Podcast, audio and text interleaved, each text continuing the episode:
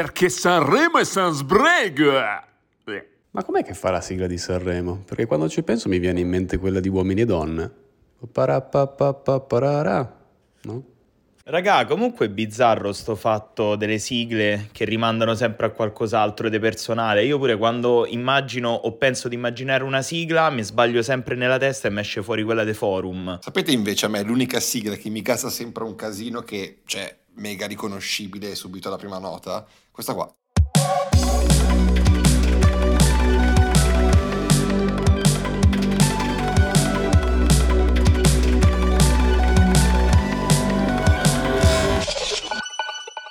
In questa pillola sanremese faremo il nostro consueto giro di tavolo.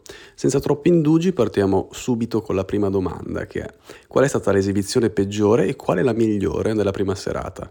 La migliore esibizione a mio avviso è stata quella di Rodì. La canzone non era nulla di speciale, però orecchiabile, radiofonica, ha cantato bene, tenuto bene il palcoscenico, senza poi essere troppo teatrale a differenza di, di altri, tipo i Comacose. La peggiore invece, secondo me, è stata quella di Ariete. Anna Oxa sicuramente aveva il pezzo più brutto di tutta la serata. Però Ariete ha cantato proprio male, probabilmente quella ha cantato peggio. Infatti ha steccato due volte nel primo ritornello. Uh, quella peggiore temo purtroppo sia quella di Anna Oxa, che è un po' l'aiello di questa edizione del Festival di Sanremo, mentre invece secondo me quella migliore è quella dei cugini di campagna. Fedeli alla linea si sono presentati vestiti sempre come al solito, con gli strumenti probabilmente scollegati che hanno sempre adoperato, e, e però il pezzo è contemporaneo. Uh, best, devo dire che mi sono piaciuti molto i Comacose perché uh, sono stati molto sinceri a loro agio e come noi sono migliorati. E la peggiore credo Anna Oxa perché io non ho capito un cazzo di quello che ha cantato tranne quelle urla, eh, non so. Allora, per me miglior performance assolutamente Mara Sattei, che sono sicuro che tutti voi e tutte voi non avete ascoltato perché eravate già andate a dormire, poverina l'ha messa come ultima, mi è stata una bomba eh, e soprattutto sono son curioso di sentire come sarà diciamo, la versione studio, diciamo anche perché il testo è di Damiano dei, dei Maneskin e soprattutto la produzione di Da Supreme, suo fratello, e sono proprio curioso. Eh, la peggiore, allora, Anna Oxa è banale dirlo, però perlomeno lei ha fatto parlare. Invece gente tipo come Ultimo e Marco Mengoni, secondo me sono canzoni super anonime, troppo sanreme- sanremesi, sanremensi, vabbè, e quindi passeranno veramente nel, nel nulla più totale. E, sicuramente poi vinceranno, già capito, lo so, però veramente due canzoni totalmente inutili al di là della performance, il testo e la musica, ecco. La seconda domanda del giro di tavolo è qual è stato il momento trash che finirà 100% mimatissimo domani, quindi è meglio che investiate oggi? Il momento più trash secondo me è stato ogni momento in cui era presente Gianni Morandi, a parte quando ha cantato, perché ho come l'impressione che l'abbiano trattato un po' da, da macchietta, da spalla comica, senza dargli un minimo di dignità, quasi perculato mi è sembrato. Invece il momento trash che finirà 100% mematissimo domani, quindi meglio investire oggi nella base, secondo me eh, è ehm, Piero Pelù che cammina dal teatro verso lo, il Suzuki Stage insieme ad Amadeus e gli parla completamente ignorato come se stesse cercando di vendergli un abbonamento a Mondo Libri, eh, invece credo fosse una roba concordata, penso, non so, mi sembrava abbastanza strano. Tra l'altro l'impressione era che se fossero passati 30 secondi di troppo, eh, Piero Pelù avrebbe iniziato a parlare di eh, Covid in termini, diciamo, dubitativi. Eh, beh, direi il momento trash in cui Blanco eh, do- mentre spaccava tutto è caduto eh, spaccandosi in 2000 pezzi l'osso sacro. Momento trash invece, vabbè dai raga, abbastanza banale, scontato, lo so, però è inutile stare a cercare quella roba particolare, un po' da, da indie, anche dei meme, però vabbè, Blanco che, che spacca tutto e cade soprattutto, ma anche annesso il, eh, come si chiama, Gianni Morandi che si mette a scopare le rose per terra insieme agli altri lavori è già ovunque, lo sarà per, per, mesi se non per anni come Morgan e gli altri famosi degli scorsi anni. Ecco.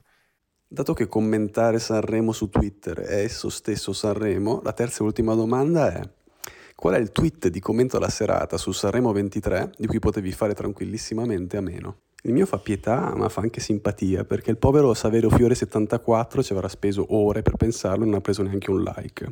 Ve lo leggo. Signori e madame, anche se gli auspici sono benigni, sul mare di Sanremo soffia un vento da levante, con possibilità di Mr. Rain.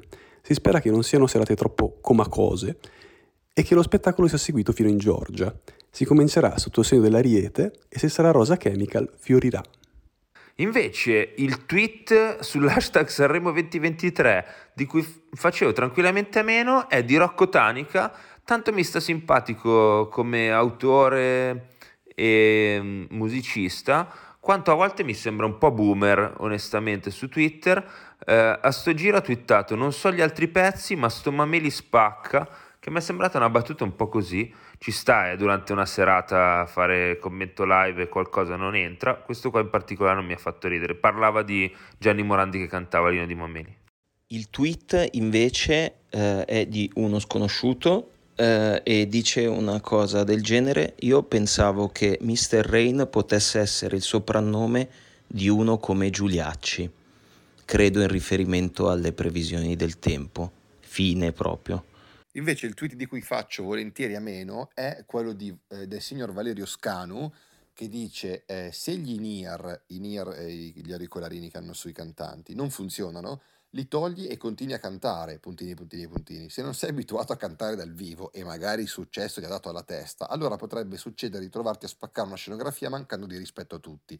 Hashtag vergogna, hashtag saremo 2023, hashtag blanco. La punteggiatura l'ho messa io di mia spontanea volontà, perché lui non, non, ne ha messa. E Valerio Scano, chi te sape, stai, sei a casa tua, non stai cantando, che cazzo rompi coglioni? Vieni a cantare a Sanremo di nuovo, ti fai staccare gli e poi vediamo cosa succede. Connesso con questo tweet qua c'è una risposta di Gaetana 63114704 che dice giusto, braso Valerio e solo montado di testa. Chiudiamo questa prima pillola sanremese con l'intervento del prof più amato d'Italia, professor Montesi, a cui chiediamo un bocciato e un promosso della prima serata. Raga, un promosso e un bocciato della prima serata di Sanremo. Promossa a pieni voti Mara Sattei, è scesa da quelle scale in modo meraviglioso, ha cantato in maniera altrettanto meravigliosa e la canzone non vedo l'ora di sentirla in versione anche studio perché mi sembra la solita bomba del suo calibro a cui ci ha abituato. Invece per quanto riguarda le bocciature eh, non vorrei bocciare nessuno perché insomma si tratterebbe soltanto di rimandare eh, perché è la prima sera però eh, vorrei bocciare un momento, raga, ovvero quando Chiara Ferragni e Fausto De Comacose si volevano salutare con un bacetto ma non ce l'hanno fatta e si è creato quel momento imbarazzante che nella nostra quotidianità viviamo spesso, ovvero quando non sai come salutare qualcuno, non sai come dare la mano, se dare la mano e quindi bocciato quel momento, veramente mi ha imbarazzato tantissimo. E con questo si conclude la prima pillola sanremese di Poi Migliora. Se volete seguire la seconda puntata con noi, ci vediamo sulle nostre storie di Instagram, altrimenti ci risentiamo domattina per la seconda pillola, se non siamo troppo in arretrato con il sonno. Ciao e sigla!